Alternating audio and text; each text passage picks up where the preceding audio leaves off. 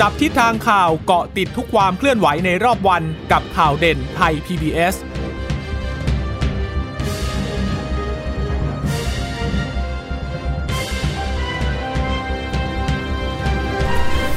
สวัสดีค่ะ สวัสดีค่ะ ต้อนรับคุณผู้ฟังสู่ข่าวเด่นไทย PBS นะคะ พบกันเป็นประจำทุกวันจันทร์ถึงศุกร์บ่ายๆแบบนี้ค่ะ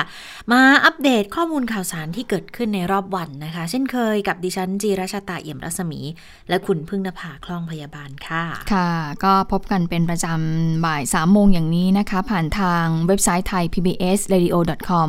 และแอปพลิเคชันไทย PBS podcast นะคะวันนี้มันมีหลายเรื่องแต่ว่าเราเริ่มต้นด้วยคุณภาพฝุ่นเล็กน้อยกันนิดนึงก่อนนะคะ เมื่อเช็คสภาพอากาศดูแล้วเนี่ยในช่วงเวลาประมาณบ่าย3ามโมงแต่ว่าตอนที่เช็ค Air4Thai นี่ก็คือเข้ามาช่วงประมาณบ่าย2โมงนะคะเออวันนี้คุณภาพฝุ่นเนี่ย คุณภาพมลพิษทางอากาศ คุณภาพอากาศนะคะบางทีเราก็งงเนาะเอ๊ะจะปริมาณฝุ่นหรือคุณภาพอากาศกลายเป็นคุณภาพฝุ่นอขออภัยคุณผู้ฟังด้วยนะคะ ก็คือคุณภาพอากาศวันนี้เนี่ยดีกว่าทุกวันเลยนะคะ วันนี้เนี่ยยังได้เห็นสัญลักษณ์สีฟ้ามีรอยยิ้มให้แปลว่าคุณภาพ อากาศดีมากนะคะโดยเฉพาะในพื้นที่กรุงเทพมหานครและปริมณฑลนะคะ ไปดูในพื้นที่ที่ก่อนหน้านี้ปรากฏเป็นสัญลักษณ์สีแดงที่มีผลกระทบต่อสุขภาพวันนี้เนี่ยอย่างริมถนนจรัญชนวงศ์ตอนนี้ก็อยู่ที่คุณภาพอากาศดีนะหรือว่าริมถนนพระรามสองที่ก่อนหน้านี้จะแดงนะคะ วันนี้ก็ 58 ไมโครกรัมต่อลูกบาศก์เมตร ก็เกินมานิดหน่อยนะคะะที่ไหนอีกล่ะ ดินแดงริมถนนดินแดงเขตดินแดงวันนี้ก็ก็ยังสูงอยู่แต่ว่าคืออยู่ในระดับสีส้ม 65 ไมโครกรัมต่อลูกบาศก์เมตรนะคะ ก็คือเริ่มมีผลกระทบต่อสุขภาพนะก็จะเป็นจุดเดิมที่ยังคงมีปัญหาอยู่บางขุนเทียนก็ยังมีปัญหา 58 กับ 59 มิลลิกรัม ต่อลูกบาศก์เมตรนะคะ แต่ว่าก็ดีกว่าเมื่อวานเยอะแหละ เพราะเมื่อวานนี้ปริมปริมจะแดงอยู่แล้ว อันนี้ยังอยู่ที่ 58 59 นะคะแล้วก็ริมถนนมาเจริญ ใช่น้องแขม อันนี้แหละที่สองสองวันก่อนหน้านี้คือแดงตลอดเลยวันนี้ก็สีส้ม แต่ก็สูงอยู่นะก็ 70 ไมโครกรัมต่อลูกบาทเมตร ก็ยังคงเริ่มมีผลกระทบต่อสุขภาพ คือถ้าดูไม่ผิดรู้สึกตรงริมถนนมาเจริญเนี่ยสูงที่สุดในในในกรุงเทพมหานครณณช่วงเวลานี้นะคะ เออไม่รู้เขามีก่อสร้างอะไรอยู่เปล่าตรงนั้น อืมนะคะ ส่วนพื้นที่ทางภาคเหนือนะคะ วันนี้ก็คุณภาพอากาศ วันนี้ก็ถือว่าเป็นคุณภาพอากาศดีมากนะคะ ไม่มีสัญลักษณ์สีส้มหรือว่าสีแดงที่เริ่มมีผลกระทบต่อสุขภาพ ก็ถือว่าสภาพอากาศนี้โดยรวม ก็เป็นไปตามที่ทางกรมอุตุนิยมวิทยาบอกก็ว่าสภาพอากาศที่มันมีลักษณะเหมือนฝาชีครอบเนี่ยมันก็จะถึงวันที่ 17 ธันวาคมใช่ไหมคะแต่ว่าหลังจากนี้มันอาจจะหายไป แต่ว่ามันก็ยังไม่หายไปแล้วเพราะว่ามันจะมาเป็นระลอกระลอกนะคะ จนถึงเดือนกุมภาพันธ์นี่แหละนะคะ อย่างไรแล้วก็ตามออตอนนี้เนี่ยเราก็ระวังเรื่องของโควิด -19 อยู่ แล้วก็พกหน้ากากอนามัยอยู่แล้วนะคะ ทีนี้ก็มันก็ง่ายถ้าเกิดว่ามีเรื่องของคุณภาพฝุ่นคุณภาพอากาศอย่างนี้มาอย่างเงี้ยเราก็กันฝุ่นได้ด้วย แต่ก็ถ้าทางให้ดีเราก็เอาแบบที่กันทั้งฝุ่นกันทั้งโควิดได้ด้วยนะคะก็เดี๋ยวนี้ก็เริ่มมีขายเยอะแล้วเหมือนกันนะหน้ากาก ผ้าที่เขาจะทอแบบแน่นนิดนึงอะค่ะ แล้วก็มันจะกันได้ทั้งคุณภาพคุณภาพอากาศไม่ดี แล้วก็ทั้งเรื่องของเชื้อโรคด้วยก็ป้องกันได้นะ ก็ซื้อหาไว้หรือว่าพกพาไว้ป้องกันตัวเองนะคะ แต่ว่าจริง ๆ หน้ากากหน้ากากอนามัยธรรมดาก็ก็ได้เหมือนกันนะ จริง ๆ เมื่อวานวันก่อน คุณหมอเขาก็แนะนำนะ ดูแถลงข่าวของกระทรวงสาธารณาสุขก็มีการพูดแบบพ่วงๆเรื่องของ PM 2.5 ด้วย คุณหมอก็บอกว่า จริง ๆ ถ้าบุคคลธรรมดาบุคคลทั่วไปถ้าเกิดเราไม่ได้เดินออกข้างนอกหรือว่าอยู่ข้างนอกนานๆนะคะ หน้ากากอนามัยธรรมดาหน้ากากผ้าก็ป้องกันได้ในระดับหนึ่งเหมือนกัน แต่ว่าถ้าเกิดจะให้ดีให้แบบแน่นหนาหน่อยก็ PM เออไม่ใช่ PM เดี๋ยว หน้ากาก N95 แต่ว่ามันก็จะหายใจลำบากนะคะ ดังนั้นก็เลยแนะนำบอกอันธรรมดาก็ได้ใช้ได้เหมือนกัน อ่า ทีนี้ไหนๆก็พูดเรื่องฝุ่นแล้ว เดี๋ยวเอาฝุ่นให้จบไปเลยแล้วกันนะคะ เรื่องของการแก้ไขปัญหา จริงวันนี้กรมอุตุนิยมวิทยาบอกว่าปัญหามันจะอยู่จนถึงวันนี้ณนะรอบนี้นะ ไม่ได้หมายความว่ามันจะจากไปจนสิ้นปีนะคะ ไม่แน่ช่วงสิ้นปีมันอาจจะมาอีกทีก็ได้ แต่ว่า ณวันนี้เนี่ยที่มันเหลืออยู่ 5 เขตนะตอนนี้นะคะ แล้วก็เดี๋ยวเขาต้องต้องเดินหน้าแก้ปัญหากันต่อ คืนนี้สี่ทุ่มค่ะ คุณนิพนธ์บุญญามณีรัฐมนตรีช่วยว่าการมหาดไทย พร้อมด้วยผู้ว่าราชการกรุงเทพมหานครพลตำรวจเอกอัศวินขวัญเมืองก็บอกว่า เดี๋ยวจะนำเจ้าหน้าที่กทมทำนำทหารตำรวจมาบิ๊กคลีนนิ่งล้างฝุ่นบริเวณถนนสายหลักกลางเมืองนะคะ ก็จะได้บรรเทามลพิษจากฝุ่นละอองขนาดเล็ก ไม่เกิน 2.5 ไมครอนไปด้วย ก็จะเริ่มที่อนุสาวรีย์ชัยสมรภูมิก่อน แล้วก็กระจายไปยังจุดอื่น ๆ ที่คาดว่าจะมีปัญหารุนแรงต่อไปนะคะ ก็จะช่วยได้ในระดับหนึ่งแหละค่ะอืมในเมื่ออค่ามลพิษ PM 2.5 เนี่ยมันลดลงแล้วนะคะ ก็ต้องรีบทำรีบทำความสะอาด รีบช้าล้างต่าง ๆ เพื่อที่จะออรองรับสถานการณ์ที่อาจจะเกิดขึ้น คือมันจะได้ไม่ฟุ้งอีกรอบใช่อีกรอบค่ะ โดยเฉพาะบริเวณใต้โครงการก่อสร้างรถไฟฟ้าใช่ไหมคะ ถ้าจัดการตรงส่วนนั้นได้เนี่ย ก็เชื่อว่ามันน่าจะดีขึ้น ถ้าเราเก็บเศษฝุ่นเศษอะไรต่างๆ เหล่านี้เนี่ย มันจะช่วยได้เยอะทีเดียวนะคะอันนี้ก็เป็นเรื่องของการแก้ไขปัญหาฝุ่นละออง ก็คงยังต้องดำเนินต่อไปเรื่อย ๆ ไม่ใช่แค่ว่าออพอมันจางหายไปแป๊บหนึ่งเราก็ ไม่พูดถึงกันละนะคะ แล้วก็คงจะต้องถือว่าเป็นวาระแห่งชาติที่จะต้องดำเนินการแก้ไขกันต่อไปนะคะ ทีนี้มาดูเรื่อง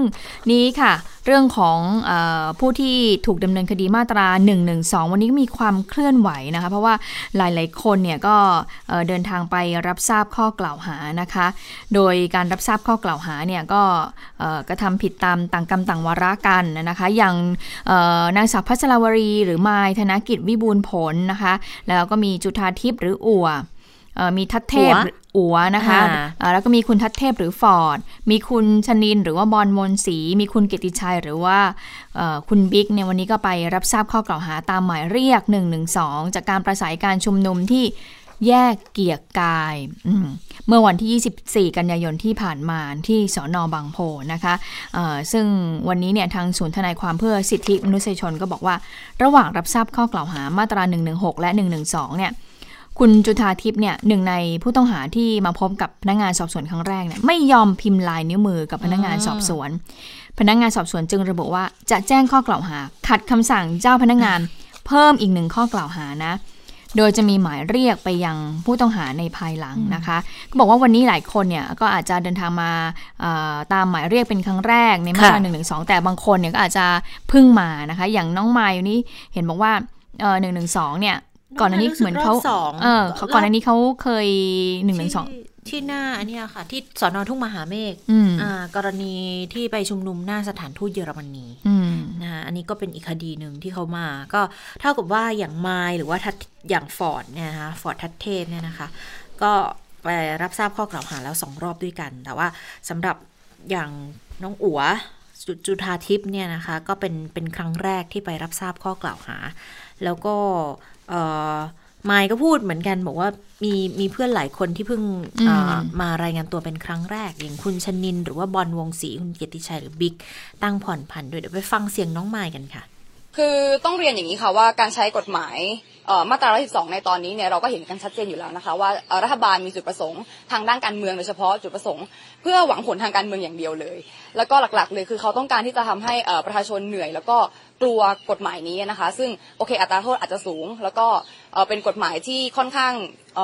ถูกบังคับใช้อย่างจริงจังมาโดยตลอด ซึ่งทีนี้หนูมองอย่างนี้ค่ะว่า ณตอนนี้เนี่ยเราอาจจะต้องมามองกันใหม่แล้วว่าการบังคับใช้กฎหมายของรัฐบาลเนี่ยกฎหมายหนึ่งสองเนี่ยมัน มันได้แก้ไขอะไรไหม หรือว่าได้เป็นไปตามจุดประสงค์ของรัฐบาลหรือเปล่า หนูคิดว่าการแจ้งข้อหาเพิ่มขึ้น ซึ่งตอนนี้ก็มีอีกหลายคนที่โดนหนึ่งสองด้วยเช่นเดียวกันเนี่ยไม่ได้เป็นการที่ทำให้ประชาชนหยุดการชุมนุมแน่นอนอยู่แล้วอะค่ะอันนี้อันนี้ต้องยืนยันค่ะก็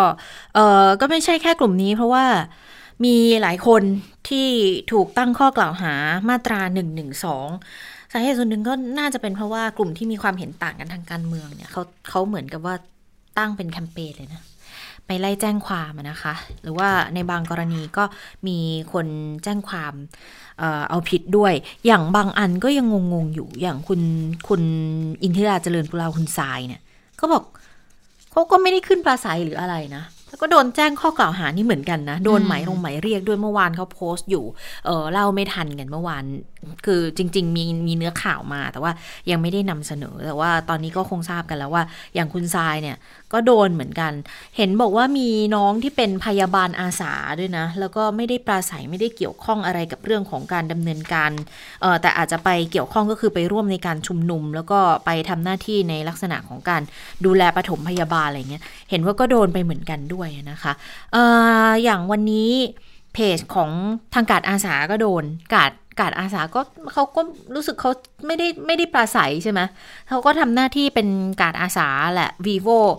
v volunteer เนี่ยนะคะออตอนนี้อาจจะยุติบทบาทไปแล้วก็จริงแต่ว่าคดีที่มีการแจ้งความก็เพิ่งจะไล่ๆกันมานะก็มีการไปรับทราบข้อกล่าวหา วันนี้เนี่ยเขานัดหมายแต่งชุดไทยไปให้กำลังใจ นางสาวจตุพรแซ่อึงนะคะ อายุ 23 ปี แล้วก็นายนพสินนะคะ อายุ 16 ปี คนนี้เป็นเยาวชนอยู่เมื่อสักครู่นี้ที่น้องมายไปนี่คือสอนอบางโพใช่ไหมคะ แต่ที่น้องจตุพรเนี่ยก็คือที่สอนอยานาวานะคะ อีกจุดหนึ่งนะคะ ก็เป็นอันนี้เป็นกรณีที่แต่งกายชุดไทยร่วมแฟชั่นโชว์ที่ถนนสีลมนะก็เป็นพรมแดงถนนสีลม จัดตั้งแต่ 29 ตุลาคมที่ผ่านมาแล้วนะคะ ก็มีแอดมินเพจเพจหนึ่งไปแจ้งความเอาไว้ปรากฏว่าคุณภริษ หรือว่าเพนกวินเนี่ยเขาก็ไปที่สอนอยานาวาด้วยตอนเที่ยงไปด้วยชุดไม่ธรรมดานะ ชุดไทยสีแดง โปะแป้งทาปากสีสันจัดจ้านเลยเขาบอกงี้ แล้วก็บอกว่าไปให้กำลังใจทุกคนที่ประสบภัยจากมาตราหนึ่งหนึ่งสองนะคะเขาบอกว่าก็ถือว่าเป็นผู้ต้องคดีเดียวกันเขาก็มองว่ากฎหมายเนี่ยริดรอนสิทธิเสรีภาพ กระทั่งการแต่งกายด้วยชุดไทยก็ไม่เข้าใจว่าไปผิดกฎหมายข้อนี้ได้ยังไง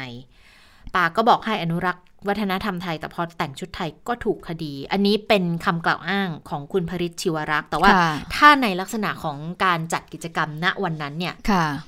ก็ต้องถามทางเจตนาของคนที่ทำมากกว่าว่านี่มาดูคุณจตุพร คุณจตุพร ซึ่งเป็นคนที่ถูกข้อกล่าวหามาตราหนึ่งหนึ่งสองนะคะก็บอกว่ากิจกรรมในวันนั้นเนี่ยไม่ได้มีเจตนาอื่นใดเลย เพียงแค่อยาก แต่งชุดไทยตามธีมงานแฟชั่นวีคเท่านั้น ไม่ได้มีการเตรียมการกันมา ส่วนที่มีการกางร่ม ก็ถือว่าเป็นการประชาสัมพันธ์สินค้าของกลุ่มกาด ยืนยันไม่มีความกังวล และพร้อมที่จะสู้คดี ปฏิเสธทุกข้อกล่าวหา แล้วก็ไม่ทราบว่าโดนออกหมายเรียกจากการที่เห็นในสื่อโซเชียลก็เลยรู้สึกงงว่าเหตุใดเนี่ยจึงถูกดำเนินคดี อันนี้ก็เป็นผู้ที่ถูกกล่าวหามาตรา1นึที่ไปแต่งกายชุดไทยนะคะในในวันดังกล่าวที่มีการจัดกิจกรรมแฟชั่นโชว์ที่ถนนสีลมเมื่อวันที่ 29 ตุลาคม ทีนี้ทางทนายความจากศูนย์ทนายความเพื่อสิทธิมนุษยชน คุณคุ้มกล้าวส่งสมบูรณ์ก็บอกว่า กรณีนี้เนี่ยทราบว่ามีผู้สนับสนุนรัฐบาลเนี่ยมาแจ้งความ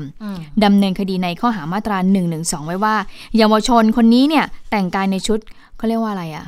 crop top เหรอคุณเจษฎาอ่าแล้วก็คุณจตุพรเนี่ยแต่งกายชุดไทย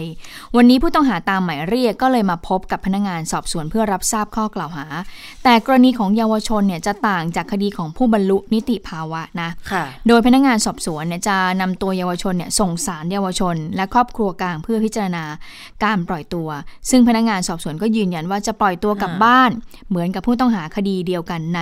พื้นที่อื่นๆล่ะค่ะ ค่ะ ก็หน้าโรงพักก็มีมวลชนที่เขาแต่งงกายไปให้กำลังใจก็อย่างที่บอกอย่างอย่างอย่างคุณรินกวินก็แต่งชุด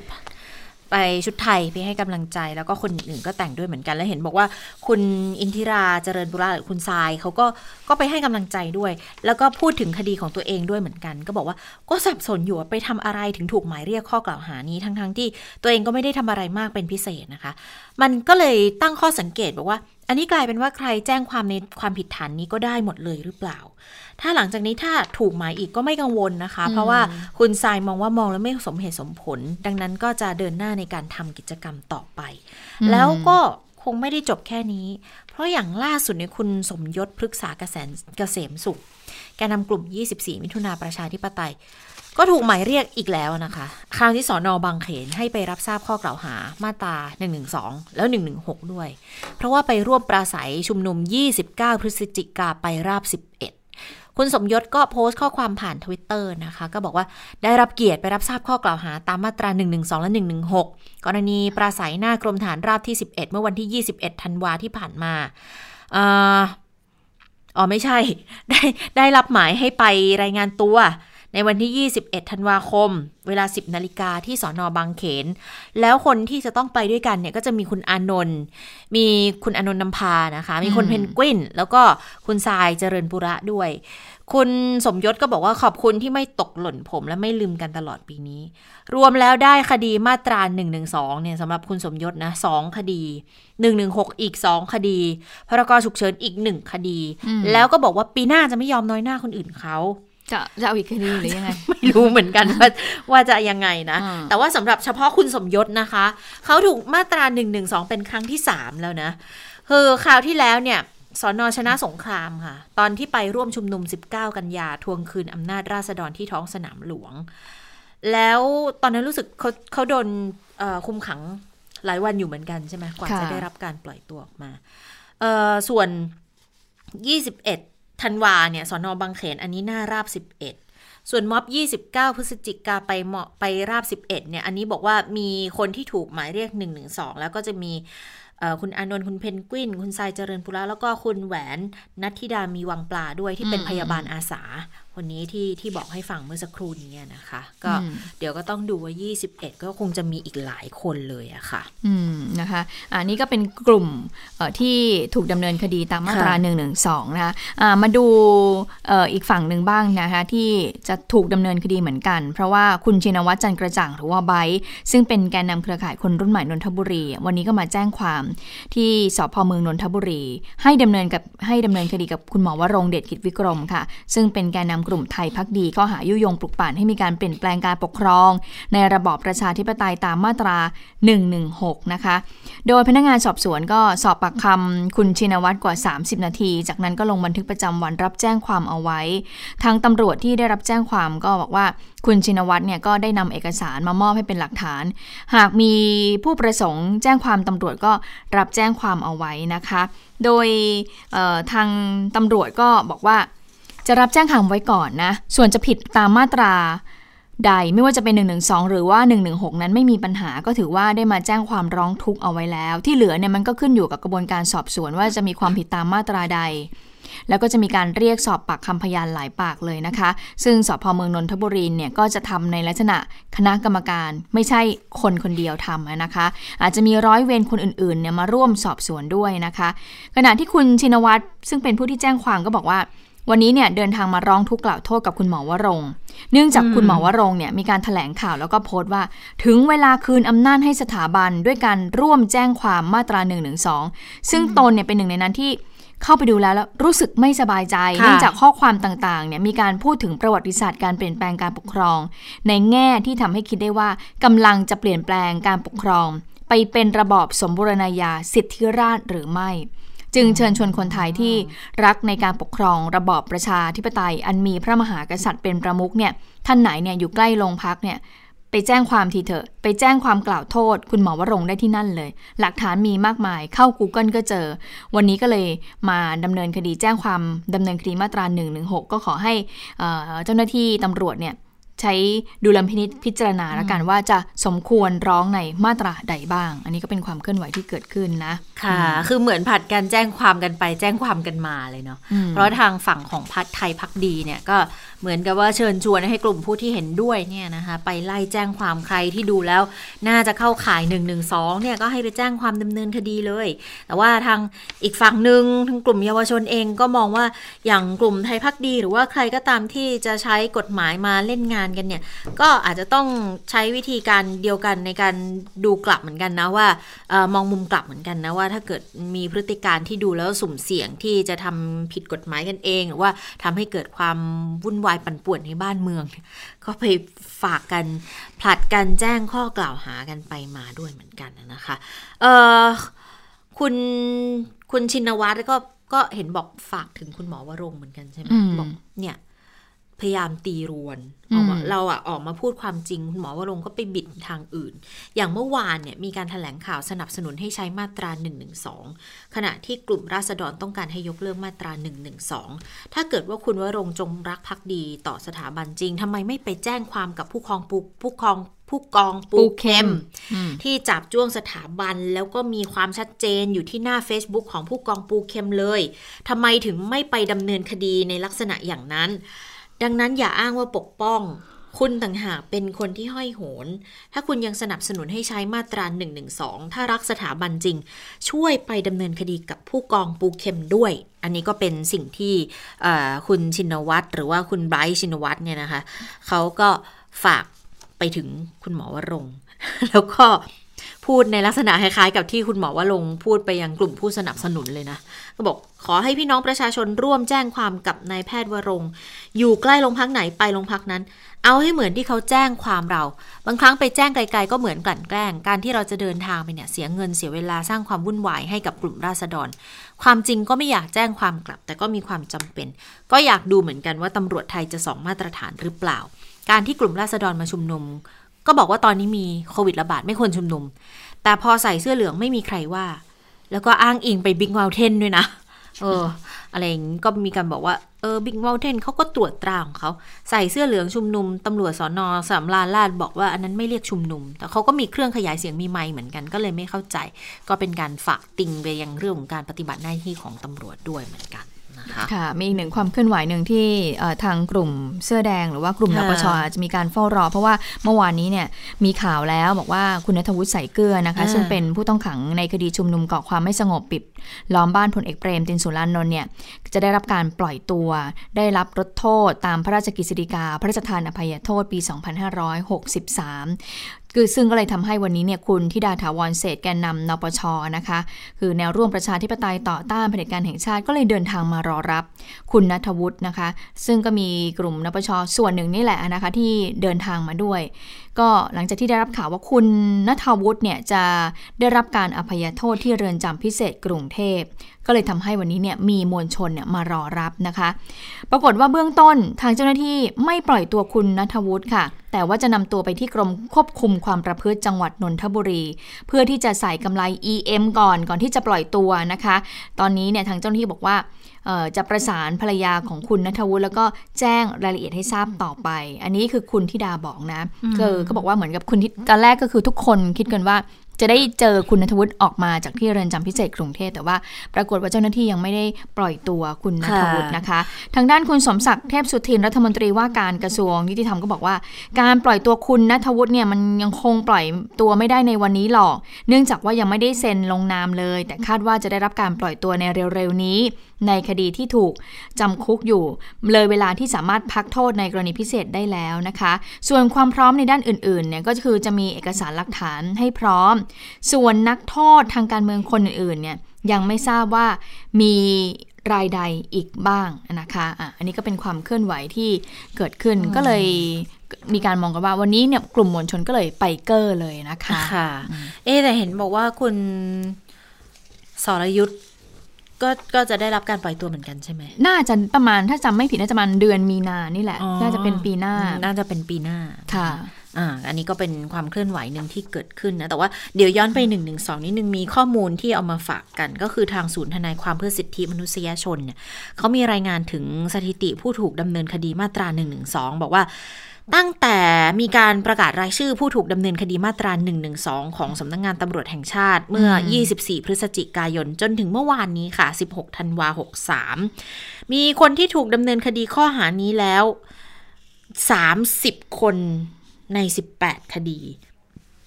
หนึ่งในนี้มีผู้ถูกดำเนินคดีเป็นเยาวชนอายุ 16 ปีด้วย แล้วก็ยังมีนักศึกษาที่ยังคงศึกษาอยู่ในมหาวิทยาลัยอีกจำนวนหนึ่งด้วยนะคะ ก็เป็นสถิติที่นับคดี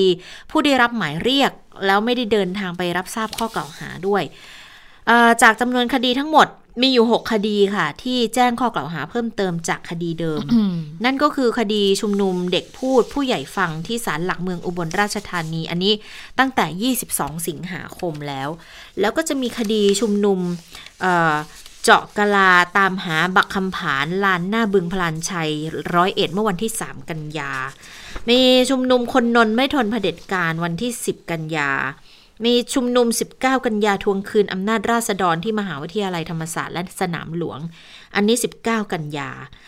คดีชุมนุมไปสภาไล่ขี้ข้าศักดินาหน้ารัฐสภาเมื่อวันที่ 24 กันยานะคะ แล้วก็มีคดีชุมนุมที่หน้าสถานทูตเยอรมนี เมื่อวันที่ 26 ตุลาคมด้วยนะคะ นี่ก็จะเป็นส่วนหนึ่งที่มีการรวบรวมกันมาค่ะ ค่ะ มาต่อโควิด -19 นะคะ วันนี้ก็พบผู้ติดเชื้อใหม่เพิ่มขึ้น 20 รายนะคะ ก็เดินทางกลับมาจากต่างประเทศ วันนี้ไม่มีผู้ป่วยที่เดินทางมาจากเมียนมานะคะ ก็ยังเป็นสถานการณ์ที่นิ่งอยู่นะคะ ซึ่งคุณหมอก็บอกเหมือนกันบอกว่าตัวเลขตอนนี้ถึงแม้ว่าจะพบจำนวนผู้ติดเชื้อที่มาจากเมียนมาเนี่ยส่วนใหญ่ก็คือจะอยู่ใน local quarantine ที่จังหวัดเชียงรายนะเพราะฉะนั้นคือถูกกักตัวถูกอยู่ในสถานที่ที่กักกันของรัฐที่กำหนดให้แล้ว เพราะฉะนั้นเนี่ยปลอดภัยแล้วนะคะ เห็นบอกว่าทางจังหวัดเชียงรายเดี๋ยวอีก 1-2 วันเขาก็จะประกาศเป็นพื้นที่ปลอดภัยแล้วแหละหลังจากที่ พ้นระยะครบกำหนด 14 วันในการเฝ้าระวัง ในเรื่องของผู้ติดเชื้อที่เดินทางเข้ามาแล้วนะคะ วันนี้คุณหมอทวีสินเนี่ย ก็มีการพูดถึงที่ประชุมสบคด้วยนะคะเพราะว่าวันนี้มีการประชุมใหญ่ ก็มีการพิจารณาเรื่องของอมาตรการจะต้องมีอะไรพิเศษหรือเปล่า เนื่องจากว่าใกล้วันหยุดช่วงของเทศกาลปีใหม่ที่จะมีงานรื่นเริงงานปาร์ตี้กัน จะมีงานคอนเสิร์ตงานดนตรีกันนะคะก็มีความเป็นห่วงกันเหมือนกัน เพราะว่าไปเจอกรณีที่ Big Mountain มาเนี่ยที่ มีการปฏิบัติตามมาตรการสาธารณสุขแล้วแหละ แต่พอถึงเวลาหน้างงานจริงๆเนี่ยไม่สามารถที่จะปฏิบัติตามได้ตามนั้น ก็เลยทำให้มีปัญหาเกิดขึ้นก็เลยทำให้จะมีการสั่งยุตินะคะแต่ว่าสุดท้ายก็ยังมีการเล่นคอนเสิร์ตต่อไป และในที่สุดคณะกรรมการโรคติดต่อก็เลยต้องมีการแจ้งความกับผู้จัดนะคะที่ฝ่าฝืนในคำสั่งดังกล่าวนี้นะคะ วันนี้คุณหมอทวีสินก็พูดถึงบอกว่า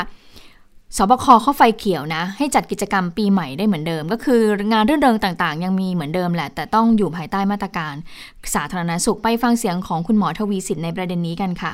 ให้ทุกหน่วยงานเน้นย้ำเรื่องนี้ เรื่องของการจัดกิจกรรมการรวมตัวของคนหมู่มากแออัด ซึ่งอาจจะเกิดการแพร่ระบาดของโรคได้ในช่วงของเทศกาลปีใหม่นี้ ก็ให้เน้นย้ำตรงนี้นะครับแต่ว่ายังไงก็ตามแต่ก็ไม่ได้เป็นการปิดกั้นไม่ให้มีการ ดำเนินงานเลยเลยนะครับ พยายามให้ไปสู่ new normal ที่ว่าที่ว่าให้ได้นะครับ เกิดการสังสรรค์ได้แต่ต้องไม่เป็นการแพร่ระบาดของโรคนะครับคุณหมอก็ยกตัวอย่างบอกว่า อย่างกรณีที่พบ ทหารอียิปต์นะคะก็ติดเชื้อโควิด -19 ที่เกิดขึ้นในจังหวัดระยอง ก็มาเทียบเคียงกับกรณีท่าขี้เหล็กก็บอกว่าหลังจากที่เกิดขึ้นเนี่ยก็ต้องเร่งสร้างความมั่นใจ ให้ทุกจังหวัดให้สามารถให้ประชาชนเนี่ยสามารถใช้ชีวิตได้ตามปกติ เที่ยวภายในประเทศได้เหมือนเดิม แต่ว่าต้องปฏิบัติตามมาตรการสาธารณสุขเป็นอย่างดีนะคะ นอกจากนี้ยังบอกด้วยว่า นายกเนี่ยเขาเน้นย้ำนะในเรื่องของการบันทึกข้อมูลลงในไทยชนะ ก็เลยอยากขอความร่วมมือประชาชน เพราะว่าช่วงนี้เนี่ยเป็นช่วงการกระตุ้นเศรษฐกิจที่รัฐบาลเนี่ยออกมาหลายมาตรการด้วยกันไม่ว่าจะเป็นคนละครึ่ง หรือว่าโครงการเราเที่ยวด้วยกัน ก็เลยอยากแบบว่าให้เที่ยวปีใหม่แบบปลอดภัยไม่ทำลายเศรษฐกิจค่ะเป็นสิ่งที่นายกก็มีการพูดถึงแล้วก็ฝากไว้ในที่ประชุมสบคด้วยนะคะค่ะ แล้วก็ยังมีอีกกรณีหนึ่งที่มีการตอบคำถามเพิ่มเติมด้วยนะ ก็คือ การที่ได้แถลงข่าวไปก่อนหน้านี้ เมื่อวานเมื่อวานออกประเด็นบอกว่าไปไล่ตรวจสอบสวนโรค จนกระทั่งไปเจอว่าคลัสเตอร์ที่เป็นกลุ่มบุคลากรทางการแพทย์แล้วติดเชื้อมาจากทาง ASQ อะค่ะว่ามาจากไหนท้ายที่สุดก็ไปเจอแล้วบอกลูกบิดประตู ดังนั้นผู้สื่อข่าวเขาก็เลยถามเหมือนกันบอก แล้วนอกจากลูกบิดแล้วเนี่ย ต้องระวังพื้นผิวเสี่ยงสูงตรงไหนอีกบ้าง ไปฟังจากคุณหมอกันค่ะ ทีมสอบสวนโรคเข้าไปจากกรณีของบุคลากรทางสาธารณสุขนะครับเข้าไปแล้วติดเชื้อขึ้นมามันเราสงสัยก็คือด้านหนึ่งคือเขาแต่งชุดไม่ได้ครบถ้วนนะครับ แต่ขนาดเดียวกันนั่นแหละเอ๊ะแล้วไม่ครบถ้วนแล้วมันจะเข้าไปยังไง ก็ต้องเข้าไปสำรวจดูในห้องต่างๆนะครับงั้นสิ่งต่างๆ ที่จะเข้าไปก็ไปสวอปเอาเอาเอาเชื้อมาตรวจแล้วไปเพาะเชื้อดู ก็พบว่าอยู่ที่ลูกบิดประตูณตอนนี้เจอตรงนั้นนะครับ แต่ว่าอีกนั่นแหละ ถ้าบอกอย่างนี้มาทุกๆทที่ที่มีการสัมผัสเนี่ยอย่างที่เราเคยบอกกัน เพราะว่าเขาเป็นโรคติดต่อทางทางเดินหายใจ ไปสัมผัสอะไรมาลูกบิดประตูมา แล้วก็มาประทานโทษนะครับ ป้ายจมูกแคะขี้มูกอะไรทั้งหลายเหล่านี้ หรือแม้กระทั่งกินอาหารไปจับช้อนมานะครับไปเจออะไรทั้งหลาย ไปนั่งโต๊ะแล้วก็เจอกันในในโต๊ะอาหาร ซึ่งก็อาจจะเกิดขึ้นจากการพูดคุยแล้วน้ำลายกระเด็นลงมา เป็นไปได้หมดเลยฮะในทุกๆทที่ แต่เมื่อวานนี้ที่เน้นย้ำกันก็คือ ถามว่าสงสัยว่าเกิดขึ้นจากลูกบิดประตูเนี่ยมันเป็นไปได้ไหมก็เป็นไปได้ เพราะว่าเราสัมผัสกันตรงนั้น บนโต๊ะอาหารการพูดแล้วก็น้ำลายอยู่ในระยะของ 1-2 เมตร ที่เราเคยคุยกันสมัยก่อนเนี่ยนะครับทำไมบอกว่าอยู่ในคอนเสิร์ตถึง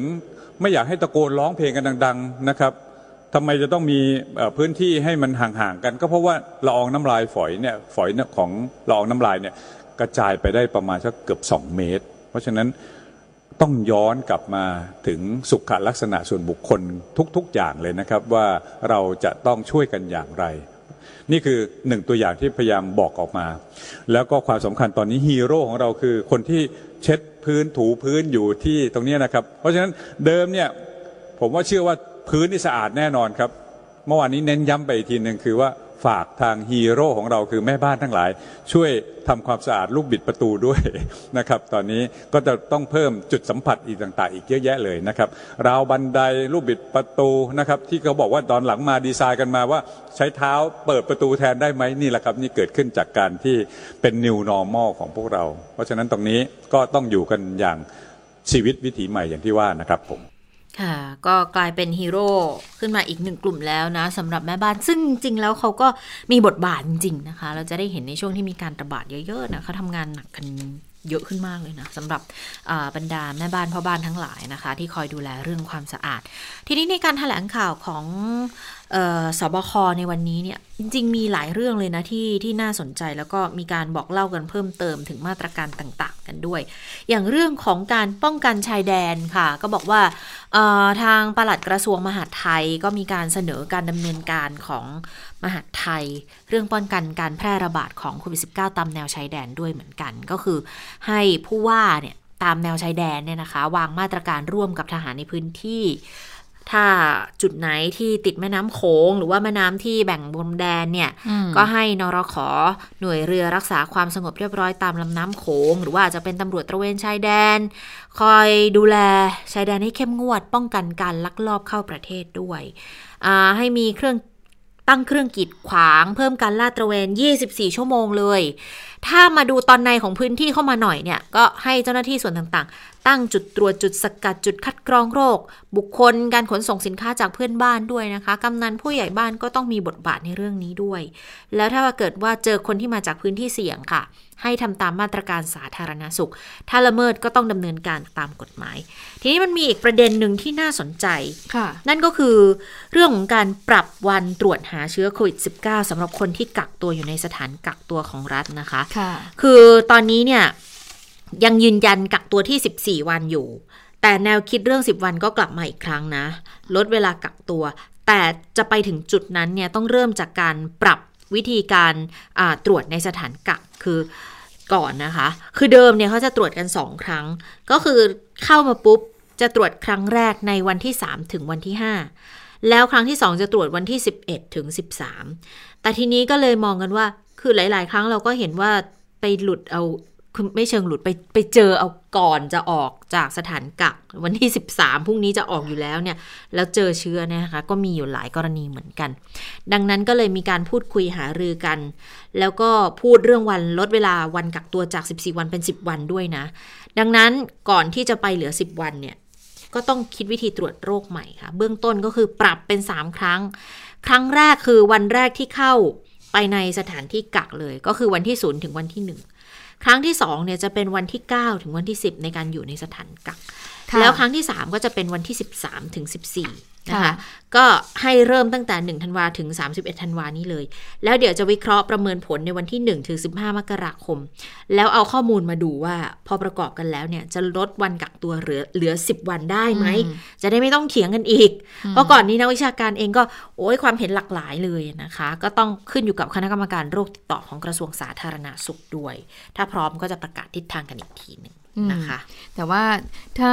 ปรับใหม่แล้วก็ตรวจเยอะขึ้น ก็ก็ถือว่ารอบคอบมากขึ้นมีความละเอียดมากขึ้นก็ถือว่าเป็นเรื่องดีนะ แต่อาจจะต้องดูในวิธีการตรวจด้วยนะ ว่าเฉพาะ RT-PCR หรือว่าต้องมีการเจาะเลือดควบคู่กันไปด้วยไหมอะไรอย่างเงี้ยนะคะ ค่ะค่ะงั้นเดี๋ยวเรารอดูอีกทีเหมือนกันไอ้เรื่องลูกบิดประตูเนี่ยก็อย่างที่เราคุยกันเรื่องเมื่อวันก่อนนะคะที่เมื่อวานเนี่ยท่านรองนายกวิษณุเขาก็เป็นห่วงเหมือนกันบอกว่าเดี๋ยวช่วงปีใหม่เนี่ยมีบวชชีพราหมณ์ด้วยใช่ไหมที่บอกว่าเออเนี่ย จะเอ๊ะจะจะจะติดยังไงบวชชีพราหมณ์ก็คือว่ามีการสวดมนต์แล้วจากจะมีการตะโกนแต่การสวดมนต์ตรงนี้ก็คือมีความเสี่ยงเหมือนกันเนี่ยอันนี้เรื่องของผิวสัมผัสเนี่ยก็อะไรเป็นอะไรที่น่ากังวลเหมือนกันนะ แต่ว่าถ้าเรากังวลมากๆไอ้เรื่องพันผิวสัมผัสเราจะทำอะไรไม่ได้เลยนะคะ คุณชาตา อย่างถ้าเราเกิดเรามาทำงานเนี่ยอย่างเงี้ยเรานั่งโต๊ะเรานั่งอยู่ตรงเนี้ยนั่งอยู่บนโต๊ะซึ่งซึ่งก็เป็นโต๊ะที่ ใครเดินผ่านไปผ่านมาเขาอาจจะฮัดเชยแล้วผ่านไป เราก็ไม่รู้หรอกว่าเขามีเชื้อเออละอองฝอยโคมันยังวิดคง -19 หรือเปล่า ติดอยู่บนพื้นผิวอะไรอย่างเงี้ยเนาะใช่ไหมคะ อันนี้เป็นเรื่องที่ถ้าเรากังวลนี่ดิฉันก็ยอมรับว่าโอ้โหก็ต้องต้องนอยอย่างมากเลยนะ เพราะฉะนั้นทางที่ดีค่ะ ก็คือว่าไม่ว่าจะทำอะไรก็ก็คือล้างมือบ่อยๆนะคะ แล้วก็เอ่อเมื่อไปจะไปจับหรือสัมผัสพื้นผิวอะไรที่เป็นร่วมเนี่ยอย่างเช่นไปห้าง เดี๋ยวนี้ถ้าไม่จำเป็นนะ ถ้าถ้าเอ่อไม่ใช่ผู้สูงอายุก็ไม่จำเป็นที่จะต้องแบบจับค่ะราวบันไดเลยนะคะ จับมันราวบันไดลิฟต์หรือราวบันไดเลื่อนต่างๆ พวกนี้ก็คือพยายามที่จะแบบไม่ไปจับพื้นผิวสัมผัสร่วมอย่างนั้นจะดีกว่านะคะ ก็เพื่อเป็นการค่ะป้องกัน แล้วเวลาจะก่อนที่จะทานอาหารอะไรก็ล้างมือกัน สักนิดหนึ่งนะคะ คือทำให้เป็นนิสัยอะดิฉันว่ามันก็เป็นเรื่องที่ดีก็ทำให้เราใช้ชีวิตได้ง่ายขึ้นนะนะคะ ทีนี้วันนี้เนี่ยเรื่องของโควิด -19 เอ่อค่ะคุณอนุทินชาญวิรกุลเนี่ยเขาไปเป็นประธานคณะกรรมการสุขภาพแห่งชาติ ก็มีการกล่าวประกาศพิเศษในงานสมัชชาสุขภาพแห่งชาติครั้งที่ 13 ด้วยนะคะ ภายใต้แนวคิดที่ว่าพลังพลเมืองตื่นรู้สู้วิกฤตสุขภาพแน่นอนค่ะ เรื่องของสุขภาพก็จะต้องมีการพูดเรื่องของโควิด -19 นะคะค่ะเอ่อดิฉันโค้ชของโค้ชคำพูดของคุณอนุทินมานิดหน่อยละกันเพราะว่าคุณอนุทินก็พูดถึงเรื่องนี้บอกว่าเรื่องของโควิด -19 เนี่ยที่เรามีระบบการป้องกันอยู่นี้นะคะ เป็นการลงทุนที่สำคัญในระยะยาวอืมเพื่อพัฒนาความมั่นคงทางด้านเศรษฐกิจและสังคมของประเทศ และสงครามโรคครั้งเนี้ยโรคครั้งนี้นะคะรอเรือนะคะ ยังไม่ยุติ การปรับตัวใช้ชีวิตเป็นแบบ new normal จึงเป็นสิ่งจำเป็น การเว้นระยะห่าง ลดการอยู่ในพื้นที่ที่มีคนจำนวนมากเป็นเวลานาน จะเป็นวัคซีนทางสังคมที่มีประสิทธิภาพสูงสุด ก็ถือว่าจริง ๆ คุณอนุทินเนี่ยพูดเยอะกว่านี้ แต่ว่าที่ดิฉันจะไฮไลท์ก็คือว่าก็คือผู้อำนวยการใหญ่องค์การอนามัยโลก วันนี้เนี่ยเขามีการประกาศกถาพิเศษ แล้วก็ผ่านระบบออนไลน์มาถึงเราด้วยนะคะ แล้วเขาก็เอ่อคุณ Tedros Adhanom Ghebreyesus นะคะ คุณต้องท่องให้ได้นะ อะ คุณจิรตารอบหนึ่งอะทีดรอสอัดดาฮอม อัดดานออัดฮานอม โอ้ยากมากเลยนะ แต่นามสกุลน่ะได้กิบริเยซุสได้อยู่แค่ในเรื่องนามสกุลนี่แหละ แต่ดิฉันว่าถ้าให้คุณคุณสาวรักษณ์เนี่ยคุณสาวรักษณ์โอ้ก็ยกล่อน่าจะคล่องาจะคล่องเพราะว่าเขาชินอยู่แล้วนะคะอัดฮานอเอมอทีนี้เอ่อผู้บริการใหญ่องค์การอนามัยโลกเขาก็บอกว่า ชื่นชมไทยนะ ที่ผนึกกำลังทั้งภาครัฐภาคสังคม รวมถึงมีมาตรการที่รอบด้านเลยทำให้สามารถควบคุมการแพร่กระจายของเชื้อโควิด -19 ได้เป็นอย่างดี แล้วก็เป็นที่น่ายกย่องด้วย ก็คือว่าพูดง่ายว่าองค์การอนามัยโลกหรือฮูเนี่ยเขาก็ชื่นชมกับการที่เรามีมาตรการที่รอบด้าน เรามีความร่วมมือกันทั้งภาครัฐภาคเอกชน แล้วก็ภาคประชาชนอย่างเราๆนะคะ อันนี้ก็เป็นสิ่งที่เเรื่องดีที่เขาชมบ้านเรากันนะคะทีนี้มาดูเรื่องของการเลือกตั้งท้องถิ่นหน่อยไหมคะ คุณชะตา ใกล้แล้วนะเออก็เดี๋ยววันวันยี่สิบวันอาทิตย์นี้ก็จะถึงการเลือกตั้งท้องถิ่นแล้วนะคะ วันนี้ก็มีการรณรงค์กันอีกรอบหนึ่งนะก็จะเป็นหลาย ๆ พื้นที่หลาย ๆ จังหวัดก็เริ่มมีการรณรงค์เพื่อให้ประชาชนออกไปใช้สิทธิ์ใช้เสียงกัน คุณอิทธิพรบุญประคองประธานกกตนะคะ วันนี้ไปที่มหาสารคามนะคะ ก็ไป เดินขบวนรณรงค์เชิญชวนให้ไปใช้สิทธิ์เลือกตั้งสมาชิกอบจแล้วก็นายกอบจก็มีหัวหน้าส่วนราชการผู้บริหารสถานศึกษาข้าราชการกำนันผู้ใหญ่บ้านไปร่วมกันในการเอ่อรณรงค์ในครั้งนี้ด้วย เพราะว่ามหาสารคามค่ะ เขาตั้งเป้าในการเลือกตั้งบอกว่า ให้เป็นการเลือกตั้งที่มีคุณภาพอืมโดยพลเมืองคุณภาพ มีผู้ไปใช้สิทธิ์เลือกตั้งจำนวนมาก ไม่น้อยกว่าร้อยละ80 โอ้เป้าหมายสูงนะค่ะแล้วก็บัตรเสียต้องไม่เกินร้อยละสองด้วย อันนี้เป็นเป้าหมายที่ท้าทายต่อชาวมหาสารคามอย่างมากค่ะ การไปใช้สิทธิ์ครั้งนี้เนี่ยถือว่ามีความสำคัญต่อชาวมหาสารคามทุกคน เพราะว่าเป็นการมอบอำนาจอธิปไตยในของตัวเองอำนาจอธิปไตยมอบอำนาจให้กับประชาชนนะอืมให้ไปเลือกเอาเลยว่าอยากได้ใครมาบริหารมาปกครองมาพัฒนาท้องถิ่นของตัวเองด้วย คุณอิทธิพรก็บอกว่า คือสำคัญต่อการปกครองในระบอบประชาธิปไตยนะคะ เพราะว่าจะเป็นการเลือกผู้ที่จะทำหน้าที่แทนตัวเอง มาบริหารปกครองบ้านเมืองด้วย แล้วก็รัฐธรรมนูญเนี่ยกำหนดด้วยบัญญัติมาแล้วให้เป็นหน้าที่ของปวงชนชาวไทยในการใช้สิทธิ์เลือกตั้งอย่างอิสระ ต้องคำนึงถึงประโยชน์ส่วนรวมของประเทศชาติเป็นสำคัญด้วยนะคะ ส่วนเรื่องร้องเรียนการกระทำผิดกฎหมายเลือกตั้งของสารคามเนี่ยเขาบอกมีอยู่หนึ่งเรื่อง ตอนนี้กำลังอยู่ระหว่างตรวจสอบ เป็นการโพสต์ข้อความอยู่ใน Facebook แล้วข้อความเนี่ยทำให้เกิดความเข้าใจผิดกันได้ค่ะค่ะและหลังจากที่คุณทักษิณเนี่ยได้ออกมาส่ง จดหมายน้อยมาส่งสัญญาณทั้งมีการเขียนในทวิตเตอร์มีทั้งจดหมายน้อย แล้วล่าสุดก็มีการเป็นคลิปวิดีโอมา เพื่อที่พูดถึงผู้สมัครนายกอบจในพื้นที่จังหวัดเชียงใหม่ แล้วก็อยากให้คนในจังหวัดเชียงใหม่นั้นไปเลือก ดูเหมือนก็จะสร้างความเขาเรียกว่าอะไรอะตื่นตัวทำให้บรรยากาศการเลือกตั้งท้องถิ่นมันมันมันมันดูคึกคัก มากเป็นพิเศษถ้ามองในมุมนั้นนะคะ แต่ขณะเดียวกันเนี่ยตอนนี้ก็มีคนไปร้องแล้วบอกว่ากรณีของคุณทักษิณที่เอามาโพสอย่างเงี้ยเป็นเข้าข่ายเป็นครอบงำหรือไม่นะคะ เรื่องนี้ก็มีผู้สื่อข่าวไปถามพลเอกประยุจันทร์โอชานายกรัฐมนตรี กับกรณีนี้นะคะนายกก็บอกว่าไม่ต้องถามเลยเพราะผมไม่ตอบอยู่แล้ว ใครจะไปพูดก็พูดไปสิกกตก็จะเป็นคนที่จะไปพิจารณาเอง จะผิดหรือถูก นายกบอกว่าไม่รู้ เรื่องนี้ ไม่ได้ผมไม่รู้ด้วยนะ แต่ก็ได้มอบหมายให้หน่วยงานที่เกี่ยวข้องเนี่ยทำหน้าที่ของตัวเองให้ดีที่สุดนะคะ เพราะว่ามีคนทำงานเยอะแยะ มีเงินเดือนกันทุกคน แล้วนายกเนี่ยจะไปทำงานแทนเขาได้ยังไง เหมือนกับว่ามันมีคนที่รับผิดชอบดูแลอยู่แล้ว จะมาถามนายกทุกเรื่องอย่างเงี้ยมันก็คงไม่ได้นะคะ วันนี้นายกก็เลยบอกไม่ขอตอบในเรื่องของกรณีที่คุณทักษิณนั้นออกโรงช่วยผู้สมัครนายกอบจก็บอกว่าก็ให้กกตไปพิจารณาจัดการละกัน ซึ่งให้กกตพิจารณาเนี่ยกกตก็ต้องไปรวบรวมหลักฐานไป มันมีกระบวนการอยู่เหมือนกันจะพิจารณาในวันสองวันก็คงไม่ได้นะคะ ก็คงจะต้องไปดูในรายละเอียดเรื่องนี้ด้วยนะคะ ต้องยอมรับนะว่าการที่คุณทักษิณมีความเคลื่อนไหวออกมา มันก็ทำให้บรรยากาศสีสันการเลือกตั้งนี้มันมันมันมันคึกคักเป็นเหมือนกัน ปฏิเสธไม่ได้เลยว่า เอ๊ะแล้วทำไมคุณทักษิณต้องออกมาโพสต์ ก็บอกว่ามันไม่ได้มีแค่สัญลักษณ์ในจังหวัดเชียงใหม่เท่านั้นนะ แต่มันมันแสดงสัญญาบางอย่างถึงการเลือกตั้งเป็นการปูพื้นที่จะสู่การเลือกตั้งครั้งหน้าด้วยนะคะ มันเหมือนเป็นการ วัดคะแนนนิยมไกลๆเหมือนกันนะเรื่องของนายกอบจอที่เอามาวิเคราะห์เพิ่มเติมไปจนถึงแนวโน้มของทิศทางของการเมืองระดับประเทศได้อยู่เหมือนกันนะคะ แต่ว่าจะผิดกฎหมายไม่ผิดกฎหมาย น่าจะเป็นเรื่องที่กกตจะต้องพิจารณาต่อไป เพราะว่าเบื้องต้นก็มีคนไปร้องอย่างคุณศรีสุวรรณจันยา อันนั้นแต่อันนั้นเป็นกรณี โพสต์ทาง Twitter, Twitter ใช่ไหมยังไม่ใช่กรณีนี้นะคะ ส่วนเรื่องของข้อกล่าวหาซื้อสิทธิ์ขายเสียงเนี่ยมีการพูดถึงเหมือนกัน คุณชินวรบุญยเกียรติสสนครศรีธรรมราชประชาธิปัตย์วันนี้ออกมาแถลงเลย เรื่องของการเลือกตั้งนายกอบจแล้วก็สมาชิกอบจ สมาชิกสภาจังหวัดนะคะ ก็บอกว่าขอโวยไปยังคุณอิทธิพรบุญประคองประธานกกตเลย แล้วก็คุณจรุงวิทย์พรมมาเลขาธิการกกตด้วย ว่าตอนนี้หลายพื้นที่เนี่ย ซื้อสิทธิ์ขายเสียงกันกว้างขวาง โดยเฉพาะที่นครศรีธรรมราช แล้วพฤติกรรมพฤติการค่อนข้างจะชัดเจนด้วยช่วงสุดท้ายก่อนการเลือกตั้งเนี่ย คุณชินวรบอกว่า เริ่มมีการใช้ผู้มีอิทธิพลจากในจังหวัดและนอกจังหวัด วิ่งขอเสียง แล้วใช้วิธีการข่มขู่โดยตรงด้วย ผู้ใช้สิทธิ์เขาก็เกรงกลัวค่ะ เจ้าหน้าที่กกตบางคนก็มาคุยกับทางคุณชินวรเองเขาบอกว่า มีกระบวนการเช่นนี้จริง ๆ แต่ไม่มีกลไกจะไปดำเนินการแล้ว ใช้ผู้มีอิทธิพลเข้าไปพบคนในช่วงเวลากลางคืน อยากจะให้กกตเน้นย้ำเป็นพิเศษเลยว่าใครที่เคลื่อนไหวกลางคืนเนี่ยให้สงสัยไว้ก่อนว่าดำเนินการผิดกฎหมายเลือกตั้ง ก็เริ่มกระบวนการเก็บบัตรคะแนนแล้วนะคะ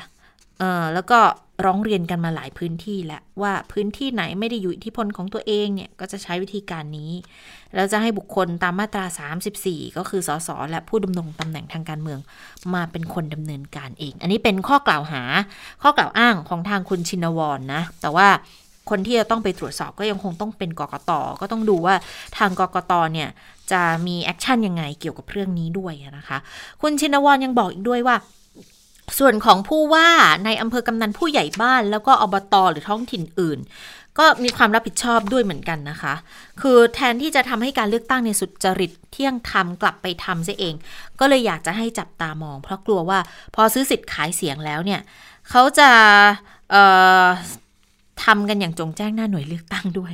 ก็เลยร้องเรียนให้ดูแลในเรื่องนี้ด้วยนะคะ บอกโอ้โหถึงขั้นบอกว่า ขอให้ส่งคอมมานโดเข้าไปในพื้นที่นครศรีธรรมราชเลย ไปติดตามผู้มีอิทธิพล แล้วก็บุคคลตามมาตรา 34เนี่ยที่มาซื้อสิทธิ์ขายเสียงในครั้งนี้ด้วย นะคะค่ะสำหรับการเลือกตั้งอบจแล้วก็สมาชิกสภาอบจก็จะมีขึ้นในวันอาทิตย์นี้แล้วนะคะค่ะก็มีผู้มีสิทธิ์เลือกตั้ง 46 ล้านคนก็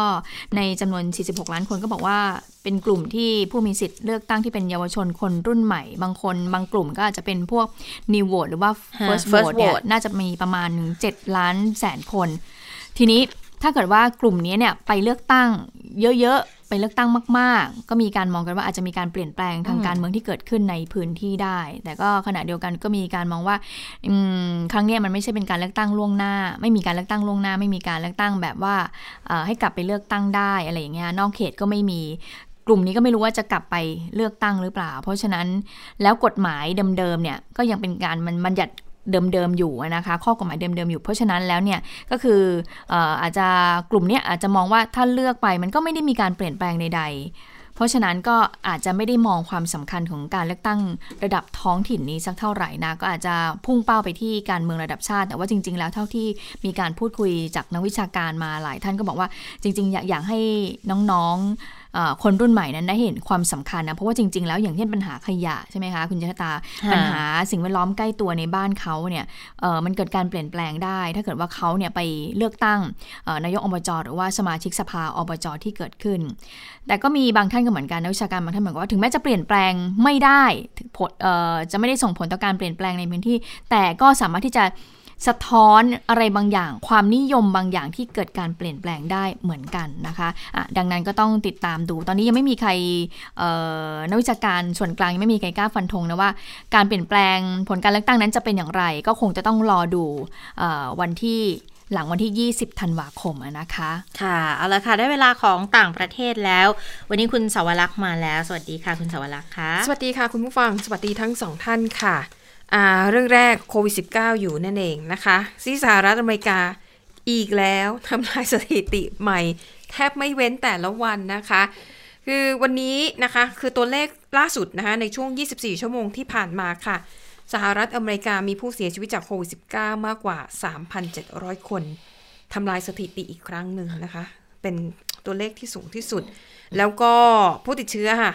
มากกว่า 250,000 คนนะคะ สถิสติที่น่ากลัวก็คือเขาพบว่า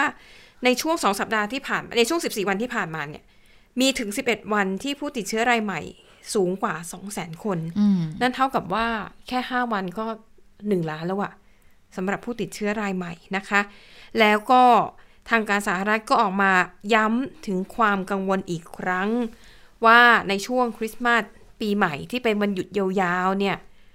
เเขามองว่าตัวเลข ผู้ติดเชื้อและเสียชีวิต มันก็จะเพิ่มสูงขึ้นอีก เพราะเขาเชื่อว่าตัวเลขที่เพิ่มสูงอยู่ตอนนี้ก็เป็นผลมาจากการเดินทางในช่วงวันขอบคุณพระเจ้านะคะ แล้วก็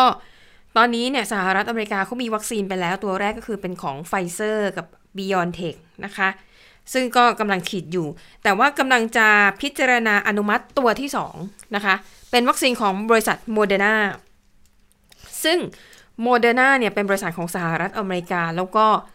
เทคโนโลยีที่ใช้ในการผลิตวัคซีนเนี่ยคล้ายกับไฟเซอร์ แต่ว่าอุณหภูมิที่ใช้จัดเก็บของโมเดอร์นาเนี่ยน้อยกว่าเล็กน้อยนะคะ ของไฟเซอร์เนี่ยต้องเก็บที่ติดลบ 70 องศาเซลเซียส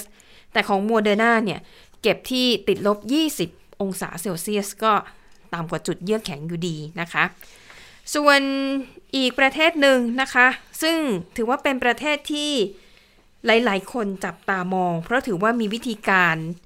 ควบคุมการระบาดแบบ ควบคุมแบบไม่ควบคุมอะหลายฝ่ายก็จับตามองนั่นก็คือประเทศสวีเดน ซึ่งทราบกันดีนะคะว่าเขาเนี่ยจะแตกต่างจากทุกประเทศในยุโรปเขาใช้วิธีปล่อยให้ติดควบคุมไม่ค่อยควบคุมค่ะ ให้ติดกันให้เต็มที่ ใช่ ก็เรียกว่าอะไรเป็นการสร้างภูมิคุ้มกันหมู่นะคะอ๋อ herd immunity ค่ะหลายประเทศเนี่ยก็เฝ้าจับตาดูว่าเออวิธีนี้เป็นยังไงตกลงมันจะได้ผลอ่าหรือเปล่า ก็ก็ไม่ค่อยดีเท่าไหร่นะคะ เพราะว่ามีผู้เสียชีวิตและติดเชื้อ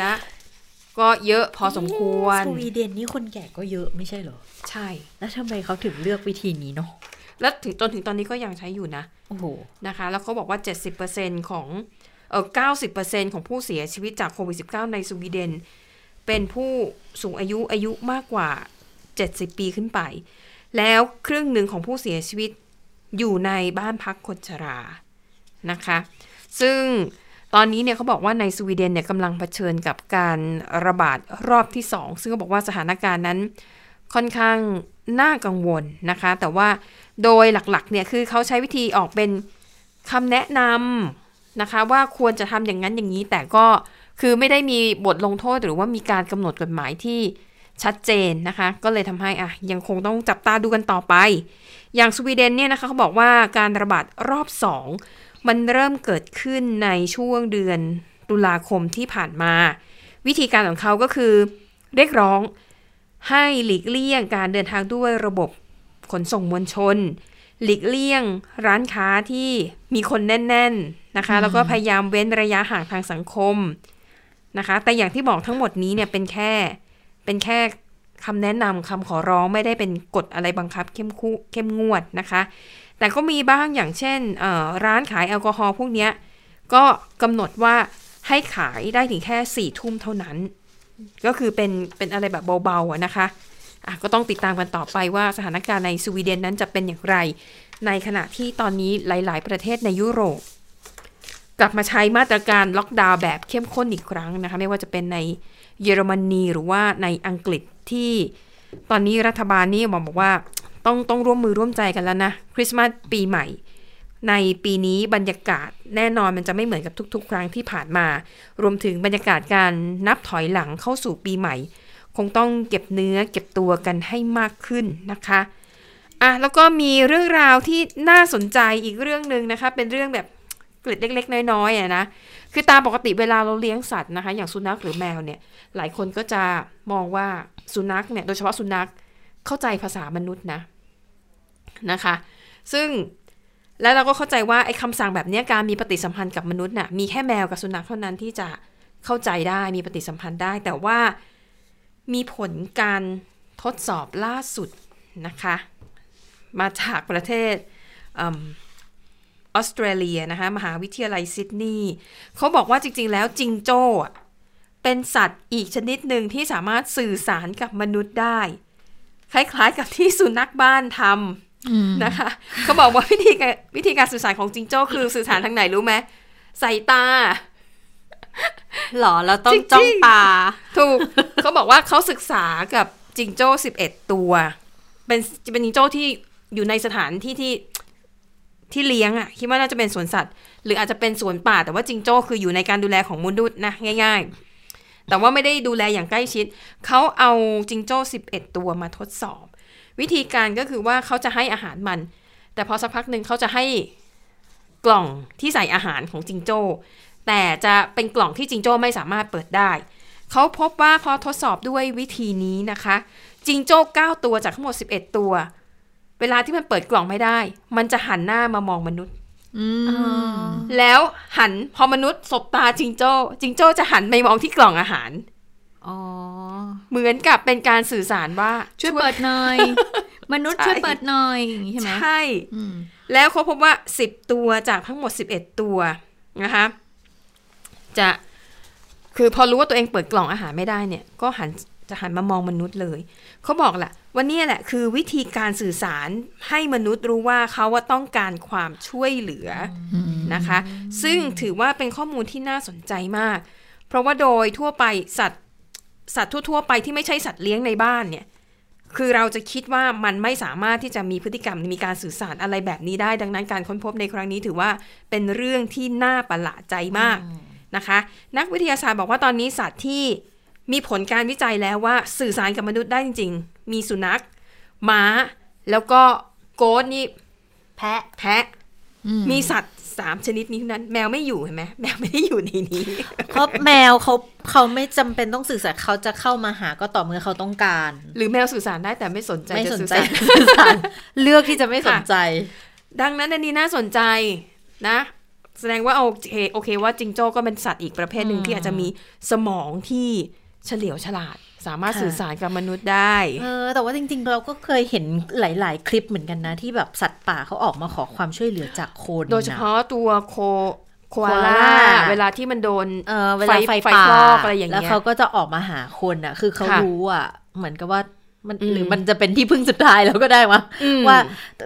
ไม่ได้แล้วฉันต้องใช่ไหมคะมาหา หรือแม้แต่สัตว์ทะเลหลายตัวที่อาจจะอาจจะติดแหหรือติดอะไรอย่างเงี้ยอ่าเราก็แบบพยายามว่ายน้ำมาหาโอ้มที่นุษเคยย์เห็นที่บอกว่ามีฉลามวานใช่ไหมไปอืมที่แท่นขุดเจาะแบบค่ะมีอวนติดมาแล้วเขาก็ไปเออช่วยอะเออค่ะเขาก็นะอาจจะเป็นสัญชาตญาณอย่างหนึ่งของสัตว์ด้วยนะค่ะคะเอาละค่ะทั้งหมดก็คือข่าวเด่นไทย PBS ในวันนี้นะคะ เราทั้ง 3 คนลาไปก่อน สวัสดีค่ะ สวัสดีค่ะ สวัสดีค่ะ